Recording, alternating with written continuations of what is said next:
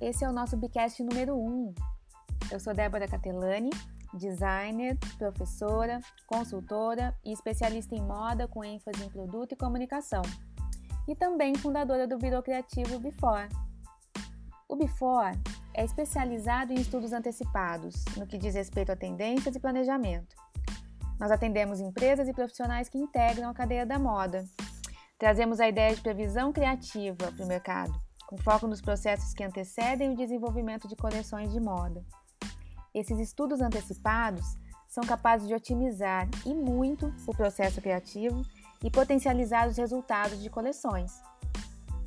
Pois bem, nesse primeiro papo eu vou falar sobre planejamento e como a definição do propósito pode nos ajudar a planejar e viver melhor o nosso dia a dia dentro dos desafios que o mercado da moda nos impõe.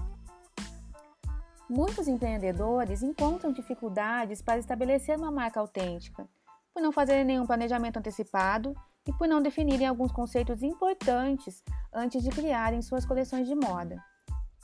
Mas o que é planejar?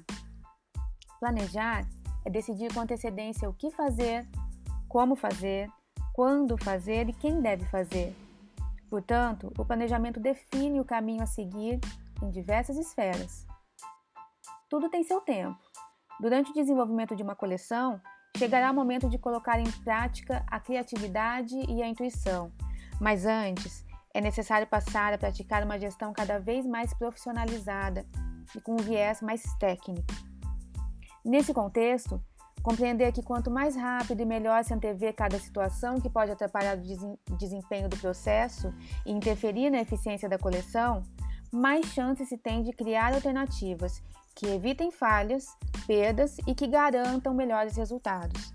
Por isso, é preciso planejar. Ou seja, cada vez mais as empresas precisam entender e valorizar os aspectos que envolvem todo o cenário que antecede o desenvolvimento de uma coleção ou inserção de produtos no mercado. Dessa forma, podem trabalhar com mais segurança, dentro do seu tempo, de forma planejada, dialogando com o mercado e com seus consumidores.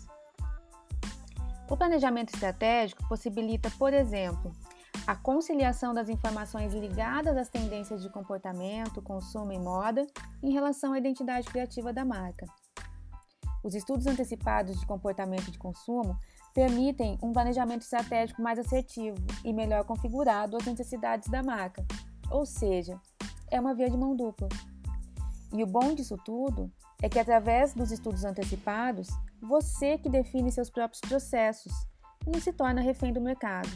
Captou? Planejar e otimizar processos é bom em todos os sentidos.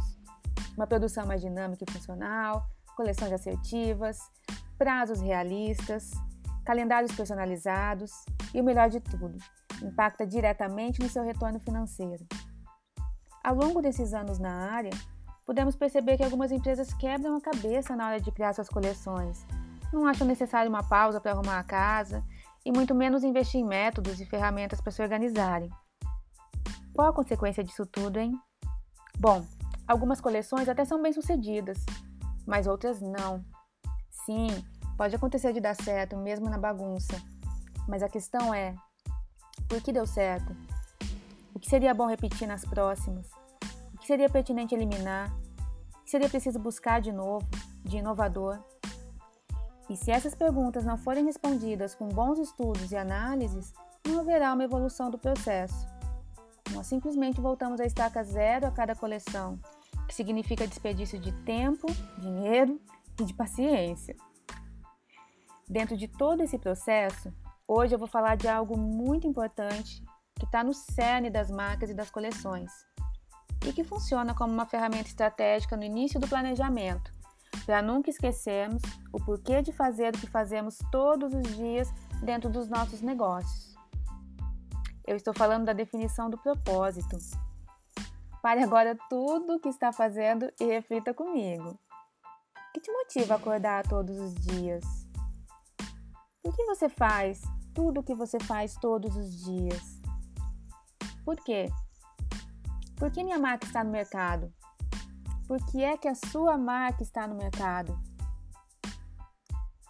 Quando entramos na esfera do propósito, percebemos que as marcas podem ir além de produtos e campanhas. Elas devem agir em prol da informação e daquilo que acreditam. E essa postura deve ser pautada pela ação. Então, eu tenho mais duas perguntas aqui para a gente refletir. O que te move?